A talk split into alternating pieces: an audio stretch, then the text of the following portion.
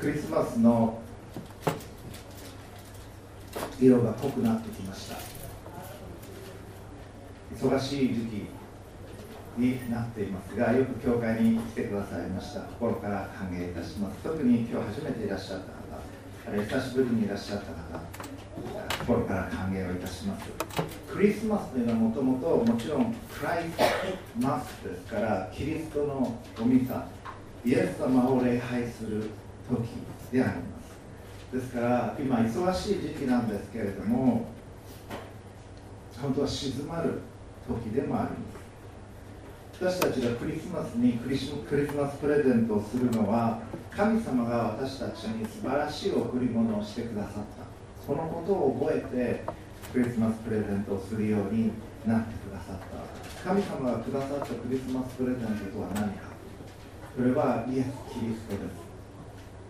時々礼拝でもあるいは学校でもお話をするんですけれどももし皆さんお誕生会やったことは皆さん大体あると思います。ちっちゃい頃お誕生会をお家でやったという方たくさんいると思うし今もお誕生会やってくださってる人もいるかもしれませんが皆さんのお誕生日に友達が来てくれました。結構たくさん来てくれた。あ嬉しいなと思って行こうかなと思ったら友達が勝手に食事を始めちゃ始めてしまってでおめでとうとか言ってお互いにプレゼント交換始めたら結構ショックですね。あら私の誕生日なんだけどと思うと思います。同じようにクリスマスというのはイエス様のお誕生をお祝いする時なんです。そのイエス様のお誕生をお祝いする時にクリスマスおめでとうって言って食事会をやってメリークリスマスとか言ってプレゼント交換をお互いにしてしまったならばあれ私の誕生日誕生をお祝いする時なんだけどってイエス様はきっと思われるでしょう。ですからこのクリスマスの時期に教会にいらっしゃるということはとても正しいことなんです。明日はクリスマスイブの礼拝が持たれます。夕方の5時からクリスマスイブ礼拝が短い礼拝ですけれども持たれますので、え、いらしてください。明日ももしお時間あればさらにはその後に、え、軽食も用意いたしますのでぜひ来ていただきたいと思います。今日の今日お読みする聖書箇所は新約聖書ルカによる福音書2章の1節から20節です。思い巡らすクリスマスの意味。思い巡らすというのを英語ではメディテーションというふうに言いますけれどもそのテーマで4回のメッセージをしてきています。最初は聖母マリア様が通られた道を思い巡らすそしてマリア様とヨセフ様が通られた道を思い巡らすそして東方の賢人たち博士たちがイエス様の誕生の時に贈り物を持って来られました。彼らの通ってきた道を思い巡らすことを話をしてきましたそして今日はクリスマスの全体の意味を思い巡らしていきたいと思います。プロジェクターに聖書の箇所は出ますのでご参照ください。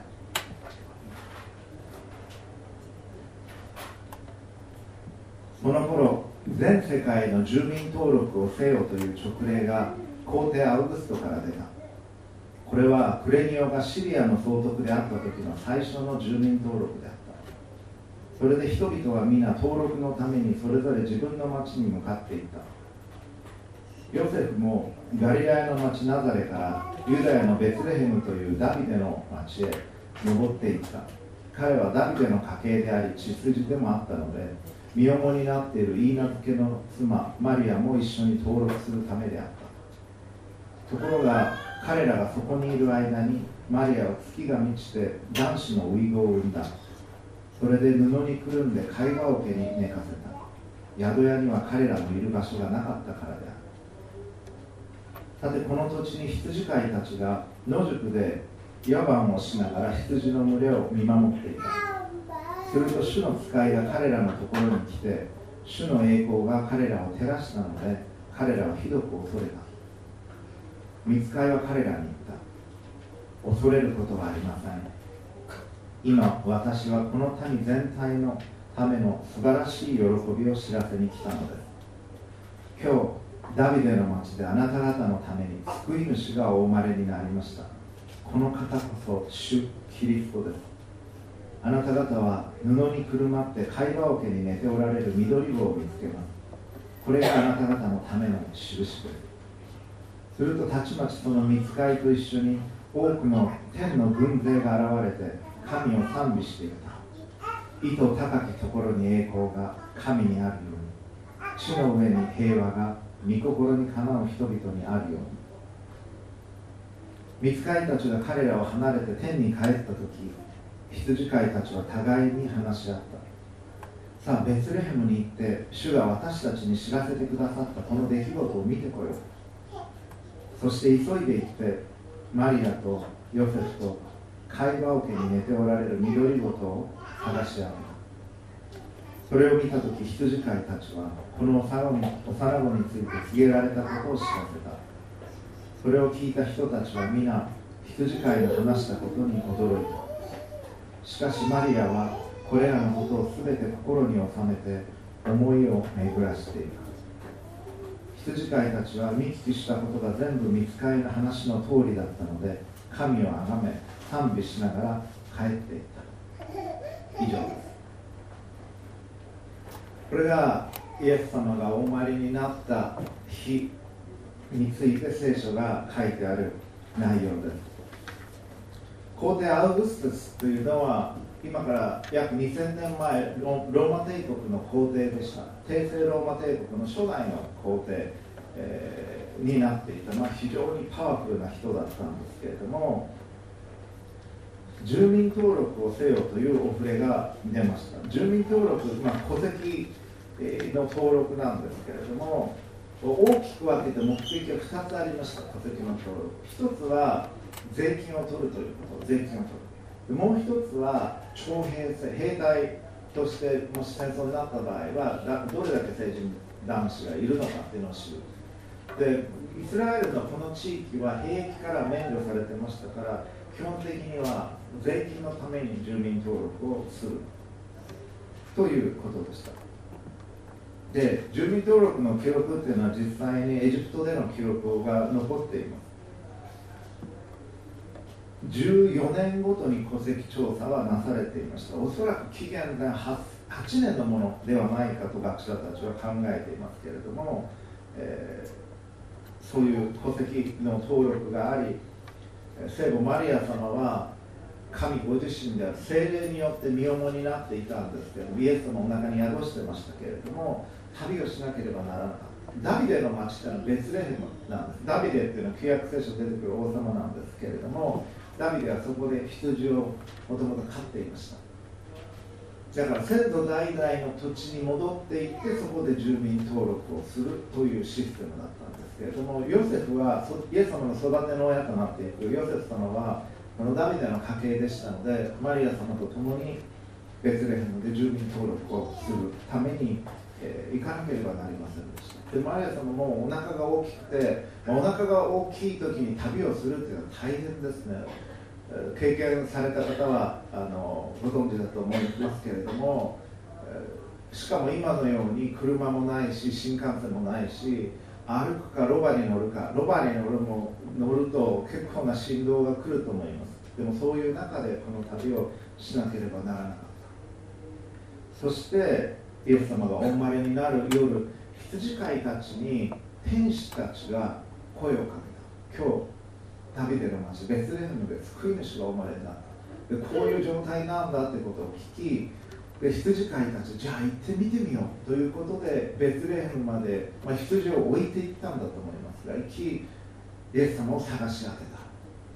そして天使が語ったことを全てみんなに語り継げたわけです。だから聖書に今日まで残っているわけですがマリア様それらのことを全て思い巡らしておられたと記されています。でこの思い巡らすっていうのはメディテーションなんです。クリスマスの時期って忙しい時期だと思います。プレゼントを買ったりとか親戚訪ねたり訪ねてこられるかもしれませんしおせち料理の準備をしなきゃいけないかもしれないし大掃除もしなければならない。年賀状も書く人は書かなきゃいけないでしょうし学生であれば課題もきっとあるでしょう。すっごく忙しい時期忘年会もあるかもしれません。だけれども静まる時を持ちたいと思うんです。そして聖母マリア様がそうされたように思い巡らすメディテーションの時を持っていただきたいと思うので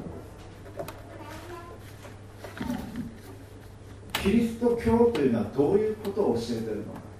いろんなイメージがあると思います。特にこの年末になるとクリスマスキャロルが流れてきたりとかコンサートがあったりとかキャンドルライト礼拝があったりとか特にキリスト教っぽい雰囲気の時期に今なってきてると思いますけどキリスト教が教えてることを一言で言うと何なのか。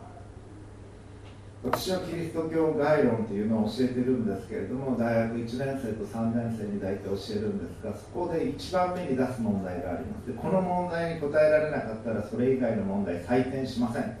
再履修ですという厳しい問題があります。それはキリスト教は何を中心的に教えてるのか。2つ一番大切な教えを書きなさいという問題です。それはそうですね。はい。神様を愛することそれが一番大切なことです心を尽くし思いを尽くし精神を尽くしてあなたの。主なる神を愛しなさい神様を愛するということが一番大切です神様なぜか神様が私たちのことをすごく愛してくださったその。愛を知り神様を愛するというそして2番目に大切な戒めはどうぞ。はい。自分を愛するように隣人を愛するということ。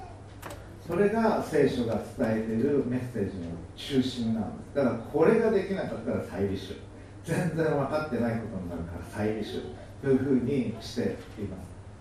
イエス様にある時人が聞きました。聖書の中でこの時代まだ新約聖書ありませんから旧約聖書なんですが一番大切な教えは何かと聞きました。イエスは言われた。心を尽くし精神を尽くし思いを尽くしてあなたの神である主を愛しなさい。これが最も重要な第一の掟である。第二もこれと同じように重要である。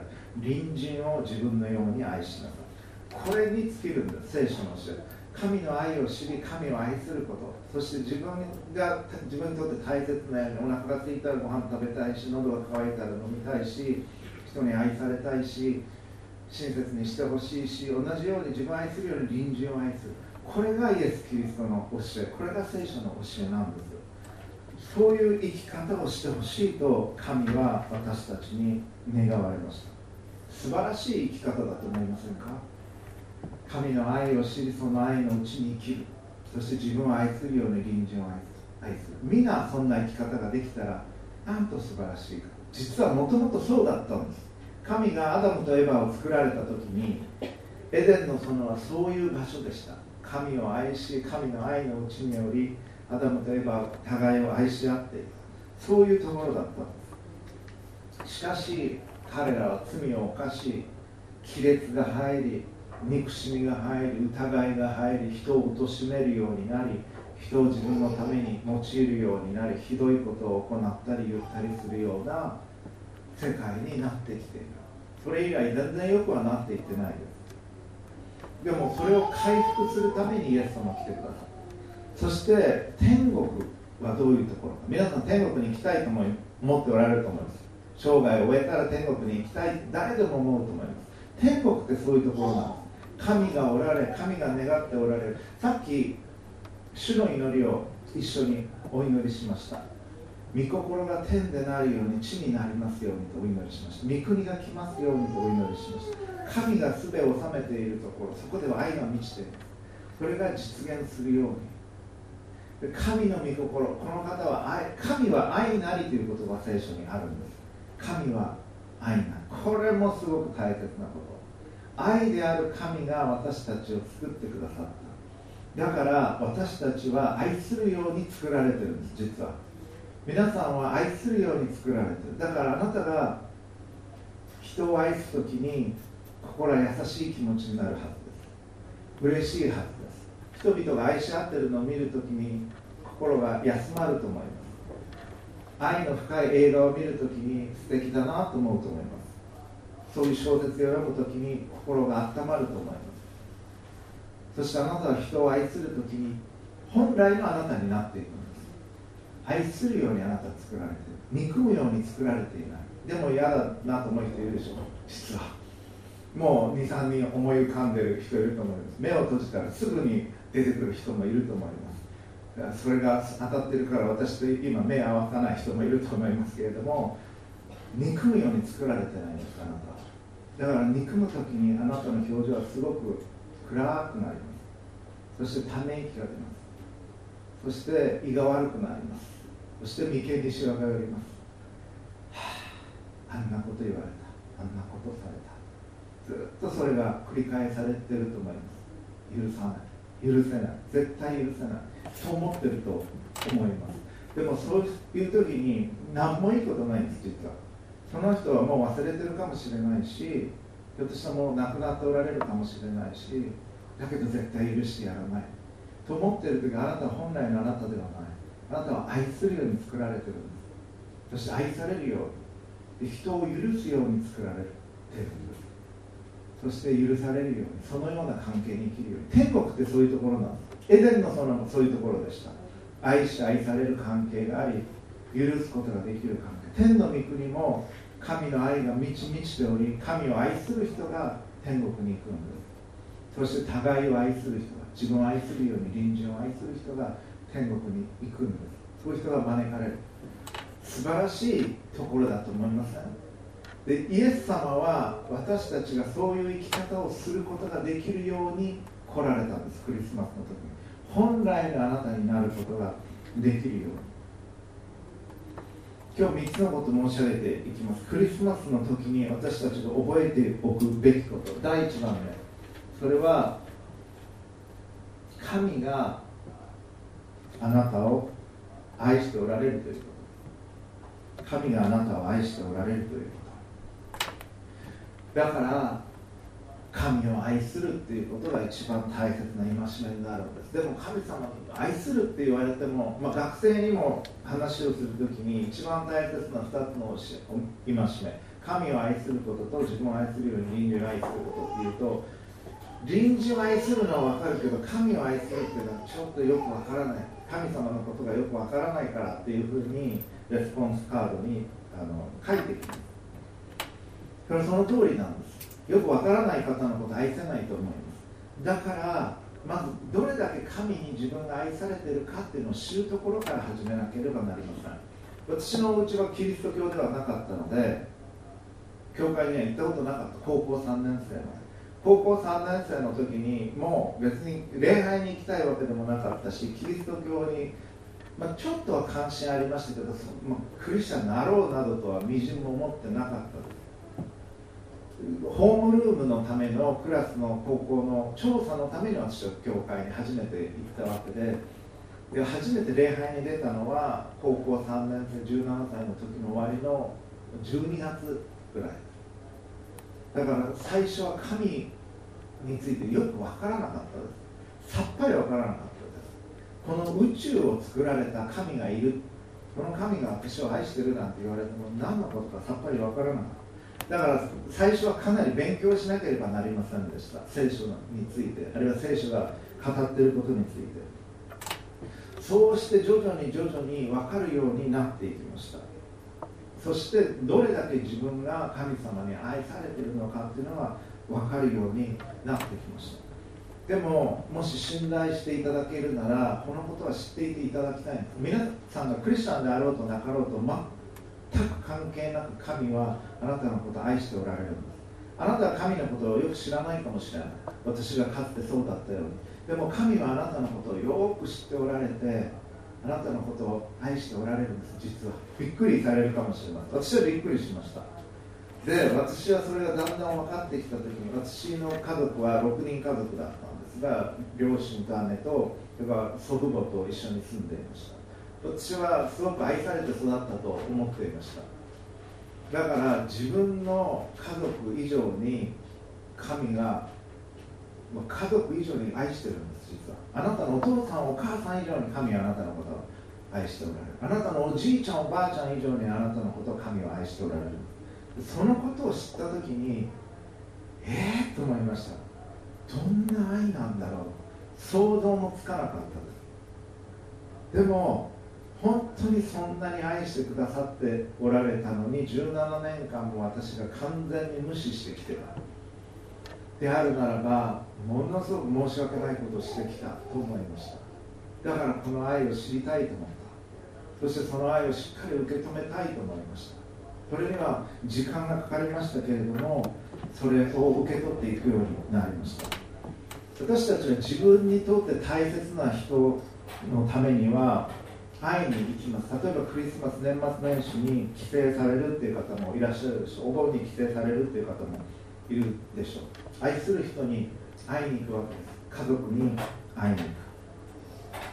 友人に会いに行く。愛する人に会いに行く。時間をかけてお金も使って新幹線に乗ったり飛行機に乗ったりして会いに行くわけそしてそこで大切にしてるすることは何かという。と一緒にいたいわけです。一緒にいて一緒にご飯食べて一緒に「紅白歌合戦」見てそしておせち食べてとにかく一緒に大切な時を過ごしたい。それが目的ですね。何かアクティビティするとか言うんじゃなくて一緒にいたい。一緒に時間を過ごしたい。それが愛する人と私たちはしたいことだと思います。ただ一緒にいたい。愛する人のところには我々は行きたいと思うんです。また誰かが自分のことを必要としている時にこの人訪問するということもあると思います。誰か困っている時に行ってあげなきゃと思うこともあると思います。病院に入院しておられる時に訪問するということもあるでしょう。イエス様は父なる神と共に天の御国におられたんです。だけど我々のことを愛しておられて我々が暗闇の中におり傷ついて弱っているのを見てかわいそうに思って私たちと一緒にいたいと思って下ってこられたんですこの地上に。しかも単なる栄光の神の姿ではなく私たちの一人のようになって人として来てくださった。天から天の軍勢がいきなり来たらなんか攻撃されるんじゃないかと思って身構えますね我々。だけど私たちの一人のような赤ちゃんとして神はイエス様は来られた。その赤ちゃんが可愛いですね。しかも怖くないですね赤ちゃんのことは。だから抱っこしたくなると思います。可愛いなと思ってニコってなりますね。我々が受け取りやすいように神はご自分を低くして赤ちゃんとなって聖母マリア様からお生まれになって来てくださった。でもそれは私たちが神の救いを必要としているから。だから暗闇の中にいる私たちに光を届けに来てください人を許せない私たちに許しとは何なのか教えてくださった。人を愛せない私たちに愛するというのはどういうことなのかというのを教えてくださった。見せてくださった。んですそしてイエス様はお生まれになった後に大体30歳ぐらいまで待たれて公の生涯が始まっています。公生涯というふうに言いますがそこからのことは聖書に詳しく書かれています。人々に教えを教えられ12人の弟子たちを取られ彼らと共に約3年間寝食を共にして教え人々を導き病気の人を治し人々を愛しそして最後には愛する人々によって十字架にかけられていった。だから教会には十字架があるで十字架というのは当時は処刑の道具だったんですイエス様もこう十字架につけられて亡くなりまし亡くなられました。皆さん聞かれたことあると思います。両手と両足に太い釘で釘付けにされて死ぬまでそこに放置される。そういう処刑の方法だ。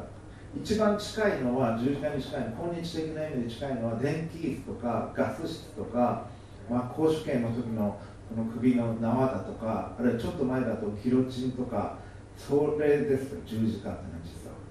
皆さん十字架今日もつけてきておられる方もいらっしゃいますけれども十字架っていうのはなんか素敵ですね。クリスチャンであってもなくても十字架っていうのは好ましい。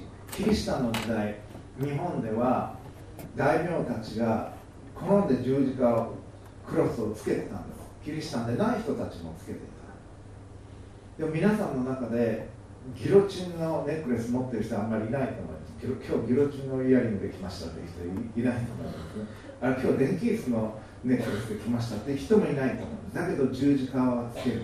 なぜかあの処刑のむごたらしい十字架がイエス様の十字架によって愛の象徴に変わったんです。イエス様十字架につけられた時最後の祈りをされました。それは父なる神に向かって父を彼らを許してください。彼らは何をしているのかわからないんです。と言って自分を殺している人たちのことを愛し尽くして愛し抜かれて許しを語って命を捧げられた。で人類初めて許してのはこういうことなのかというのを知りました。あなたの敵を愛しなさいってイエス様が言われた。敵なんか愛せるはずがないです。と我々は思う。だけどイエス様は自分を殺す人たちを愛し抜かれて生涯を終えられた愛というのはこういうことなのかというのが分かったのイエス様は私たちを愛するがゆえに来られたそして来られた後もずっと愛してくださっていや今もあなたのことを愛しておられるんですイエス様はあなたはイエス様のことあまりよく知らないかもしれませんでもイエス様はあなたのことを知っておられて実は愛していてくださるんです。神は私たちのことを大切に思っておられますあなたはいや誰誰も私のことなんか特に気にしてなんかないと思うかもしれません。思い込んでるかもしれません。しかし神はあなたのことを愛しておられるんです。だからクリスマスがあったんです。だからイエス様が来られたんですそれがクリスマスの出来事でした。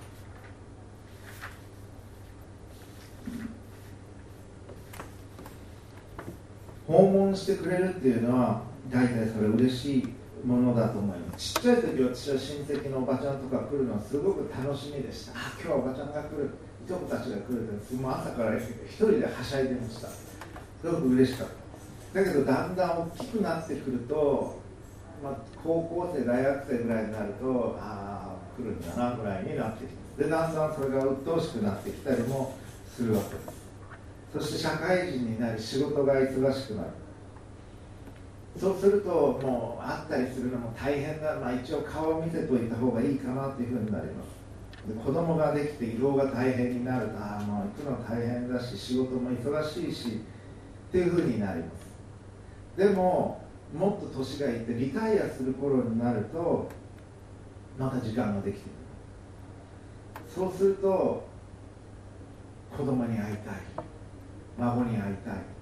というふうになっていくわけです。ちっちゃい頃はリレーションシップすごく大切だった。一緒にいるっていうのは大切だったと思います。子供はお母さんいないと泣きます。お母さんいるとどこでもついていく。難かったりはしますけどお母さんといつも一緒になる。でも一人立ちできるようになってくると鬱陶しくなってくる。でも60過ぎて孫ができてってなるとまた一緒にいたいなというふうに戻っていくです。ですからこの年末年始ぜひおじいちゃんおばあちゃんのとこを訪ねてあげていただきたいと思います。孫が来てくれること子供が訪問してくれることすっごく大切なことなんです。すっごい嬉しいことなんです。そして一緒にご飯食べたい。一緒にいたいってそれが願いなんです。一緒に話をしたい。この大切さがまた分かってくるんです。大学生ぐらいになって忙しくなってアルバイトして社会人になってキャリアを積んでその頃はもうちょっとごめんちょっと忙しいからっていうふうになってしまう。でも一緒にいることって大切なんです。神は私たちと一緒にいたいと思って下ってきてくださいました。神と人間とどっちが悪かったのか罪に関して。アダムとエバが神を信頼せず罪を犯しました。人間は悪かったんです。普通だったら人間の方から謝らなきゃいけない。皆さんでも友達と知り合いとトラブった時にあっちが謝ってくるべきだ。あっちが謝ってきたらちょっとまあ考えてもいいかもしれないけどこっちから行く必要ないというふうに思われると思います。それが筋です。でも神は悪くないのに悪くない神の方から和解を求めて来てくださった。それがクリスマスの出来事なんです。それがどれほど私たちのことを愛しておられるかという現れです。神はあなたの人生をあなたと共に歩みたいと思っておられるんです実は。あなたはそのこと知らなかったかもしれない。あなたのことを愛しておられてあなたのことを助けてあげたくてあなたのことを愛で包んであげたくてあなたと愛の関係を持ちたいと神は思っておられる。なぜか。神は愛なる。神は愛のあるお方だからあなたと共にいたいんですそれだけなんです。それ以外の動機で神を慣れもされることはない。イエス様は困っているあなたを辛いあなたをどうにかして救ってあげたいと思っておられる。それだけなんです。それだけの目的のためにクリスマスの日に人としてイエス様は下ってこられたんです。それはあなたを愛しておられるから。そのことをクリスマスに知っていただきたいそして2番目にクリスマスに覚えたいことそれは神はあなたの隣人を愛しておられる。神はあなたのことを愛しておられるのと同じようにあなたの隣人のことも周りの人のこともあなたが愛せないあの人のことも神は愛しておられる。だから神がおられるその神の臨在の前で人を憎むことってできないんです実は。さっき祈った主の祈りがありました。私たちの罪をお許しください。私たちの負債をお許しくださいというのを言いました。私たちも人の罪を許しました。というふうに祈りました。許すこと。あなたは許し許される関係の中で生きるように作られてるんです実は。絶対許してやんないと思ってる人いるかもしれない。でも許さないことで何か得すること損得で言うだけ考えても何かあるでしょうか。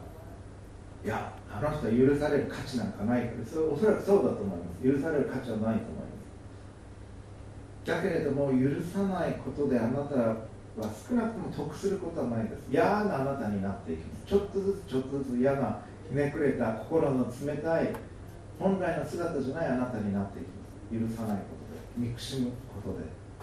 あなた愛するように作られているのにその人のおかげでその人のせいで憎しむ嫌な心の冷たい醜いあなたになっているそれは悲しいことです。神もそれ喜ばれない。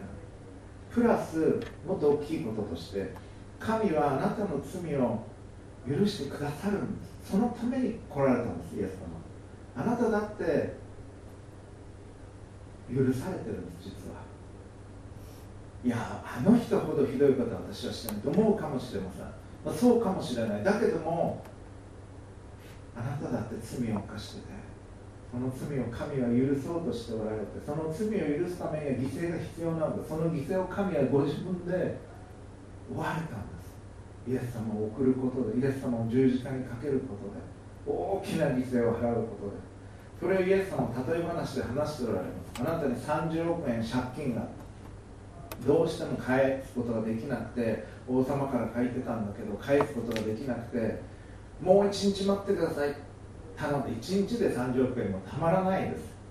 でかわいそうに思って王様許してやる30億円。なのにその人は5万円人に貸してた。お前5万円返せ。返せないんだったら牢屋行きだって言って牢屋にぶち込んだ王様はそれを聞いてあんなに許してあげたのになんてことするんだと言って怒ってその人を牢屋に入れたという話があります。自分がどれだけ許されたか分かってない人は人のこと許せないです。そして人に対して厳しくなってしまう。自分だって許されてる。神様に許されてる。それが分かったら人を許そうかなっていう気持ちになってきます。許した方がいいのかなっていう気持ちになってきます。許そうっていう気持ちになってくる。それがクリスマスに思ってほしい2つ目のことなんです。神はあなたのことを愛しておられます。間違いなく。あなたが神を知っておられようと知っておられまいと。そしてあなたの嫌なあの人のことも全部分かった上で愛しておられるんです。そして自分を愛するように隣人を愛しなさいと教えられた。そしてイエス様はそのことを見せてくださった。隣人を愛するということはどういうことなのか。あなたがイエス様のように歩もうとするときに本来のあなたにだんだんなっていきます素敵なあなたになっていきますそれが神と共に歩むということ。それが天国に向かって歩み始めるということ。この地上ではたくさんの悪がまだあります。いっぱいあります。いいこともあるけど悪いこともある。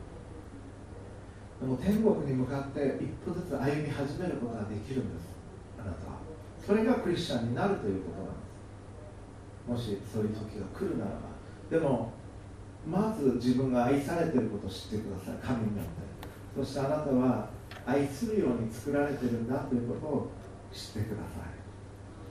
そして神と共に生きる時にこれが少しずつできるようになっていく。で今日お読みしたこの場面では皇帝アウグストゥスが出てきていました。ローマ皇帝のアウグストゥス。彼は紀元前の300何年でしたか300あ失礼そんな前ですね。紀元前31年。BC31 年の9月日に大きな戦いを戦っています。でこれまでローマローマ帝国は100年ぐらい社会不安定が続いていました。そして20年ぐらい内戦が続いていました。これはきついことです。我々の国も戦争を経験しましたけれども、まあ、戦後70年過ぎました。100年不安定で20年間内乱が続いてたらそれがどれほどひどいことか。でこのアウグストゥスは戦いに勝って国を統一していった人なんですで彼は帝政ローマの初代の皇帝として紀元前27年から紀元後の14年まで在位しています。でイエス様のお生まれになったのはその間なんです。だから彼はこのルカによる福音書2章に出てきてる。そしてイエス様がお生まれになる時の皇帝として住民登録をせよというふうに出てきてるわけなんですがこの皇帝アウグストゥスにはこういう称号が与えられていました。神の子。あれ神とも呼ばれていた神から生まれたもの。主あがなうもの。解放者救世主などという名前が彼には当てられていました。これローマ帝国の習慣でそういう言葉が使われていた。その時代にイエス様はお生まれになったんです。そして聖書はギリシャ語で書かれています。でローマの人たち読める言葉でそのイエス様に対して救い主という言葉が用いられてこれは冗談でない限りかなりの覚悟を持たないと使えない言葉そうじゃないと大逆罪として捉えられる可能性があったと思います。でこの聖書は明確に偉大な地中海の周辺全体を治めていたローマ帝国の皇帝アウグストスと救い主イエス・キリストを対比的に記しているんです今日お読みしたルカによる福音書2章アウグストゥスは武力によってまとめていったそれをパックス・ロマーナというふうに呼ぶようになりました。パックスというのは平和という意味ですピースという意味ですがロマローマの平和今パックスアメリカアメリカの武力による平和というような言い方をすることができありますがでイエス・キリストの平和というのはそれとは違うんです。武力によるのよるのではない愛によりお互いを愛し合い許し合うことによる平和。本当の平和がそれによって実現する。この2つを対比的に記している。どちらが今日有名か皇帝アウグストゥスとイエス様どっちが有名か。有名かどうかだけ見てもイエス様の方が明らかに有名ですアウグストゥスのこと知らない人はたくさんいるでしょう。そして天使たちの軍勢が歌った歌がありました。こういう言葉でした。意図高きところに栄光が神にあるように地の上に平和が御心にかなう人々にあるように多くの天の軍勢が現れて神を賛美していった。天の軍勢は武器を持って戦わないんです。天の軍勢は賛美をしたさっき私たちも歌いました。インエクサロシスデオグローって歌いましたね。あれこれなんです。これのラテン語はミエクセルシスデオなんです。私たちもこの賛美を歌う天の軍勢というのは神を賛美する。神は何か悪いことをしてきた人に対して悪で報いないんです。殴ってきた人に対してそれを受け止めその人を包みその人を愛する。愛によって善をもって悪に打ち勝つ。形で神は私たちに接せられます。イエス様はまさにそういうふうにされたんです。敵を愛しなさいというそういうことでした。敵を愛し抜かれた。そして天の軍勢は武力によって戦いを戦うんじゃなく神を愛し賛美し善をもって悪に打ち勝つことで戦うんです。それが戦いなんです。それを応用した人たちがいます。例えばマーティン・ルーサー・キング・ジュニア非暴力によって国民の市民権を回復していった。あるいは得ていった。ガンディガンディはクリスチャンじゃなかったけれども新約聖書をすごくよく読んでました。そして非暴力によってイギリスからインドの独立を勝ち取っていきました。憎しみに対して憎しみを持って対処するところでは何も生まれない彼らは考えました。それは聖書から学んで善を持って悪に打ち勝つ。それはパワフルなんです。それには力がある。キング牧師が行進することによって非暴力で抵抗することによって社会を変えていった。愛を持って悪に打ち勝つことによって私たちは私たちの周りの人人間関係をあるいは社会を変えていくことが可能なんです。それがイエス様の道。それはアウグストゥスの道ではない。アウグストゥスは武力によって変えてイエス・キリストは愛によって社会を、まあ、社会を変えるのがイエス様の最終的な目的ではなくてあなたや私が神のもとに戻っていきそういう生き方をし天国に向かって歩み始める。それがイエス様来られた目的なんですけれどもそういうことをされていきました。イエス様と共にそういう新しい時代が始まったんです善を持って悪に打ち勝つことができる時代。人を愛することができる時代が始まっていったんです平和を作っていくということ。これは戦争がないということだけじゃなくて心の平安もあります。人間関係におけるいい関係っていうのもあります。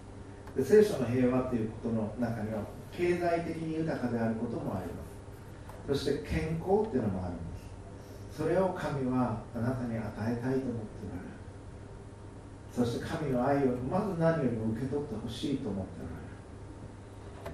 それがクリスマスに覚えていただきたいことなのです。そして最後に3番目に新しい生き方を始める。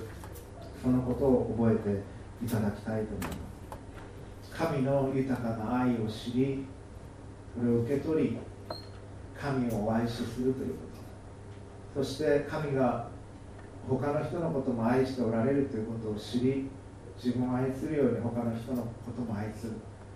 そしてその人たちと関係を回復していくという生き方を始めることができるんですこのクリスマスでそういう時なんです。でそのイニシアチブは神が取られた。神の方からまず取られた。悪くない神の方から。なぜか私たち愛しておられるから。そしてそういう生き方を私と一緒にしていきましょうとイエス様は言ってくださったんです。それに最初に応答されたのが聖母マリア様でした。マリア様のもとに天使が来あなたは救い主を身ごもりますという語った。この時にマリア様はまだ結婚してなくて婚約中だったのにそして婚約者の子供じゃなくて神の子を宿す。これが大きなリスクを当然はらんでいること全部ご承知の上でお言葉通り好みになりますよ。私は主のはしためですというふうに言われたそしてその罠が始まっていったそしてヨセフ様が婚約者でしたけれどもそのことを受け止めイエス様を育てていくことそしてマリア様と結婚していかれることを受け止め歩まれた。そしてこの技が始まっていった羊飼いたちはそれを聞き天使からそれを聞きイエス様のもとに来た。東方の賢人たちは神に星によってそのことが示され遠い外国から訪問してき宝物をイエス様に捧げられた。そのようにして始まっていった神の新しい神の国の始まりに招かれている。そのような生き方を私たちはしていきたいと思います。共にお祈りを捧げましょう。黙祷の手をお送りください。父子聖霊なる神様尊いお名前をあがめます。クリスマスの時あなたがどれほど私たちのことを愛しておられるかこのことを思い巡らします。クリスマスを迎える時聖母マリア様聖ヨセフ様どれほどの困難を通ってこられたかを思い巡らします。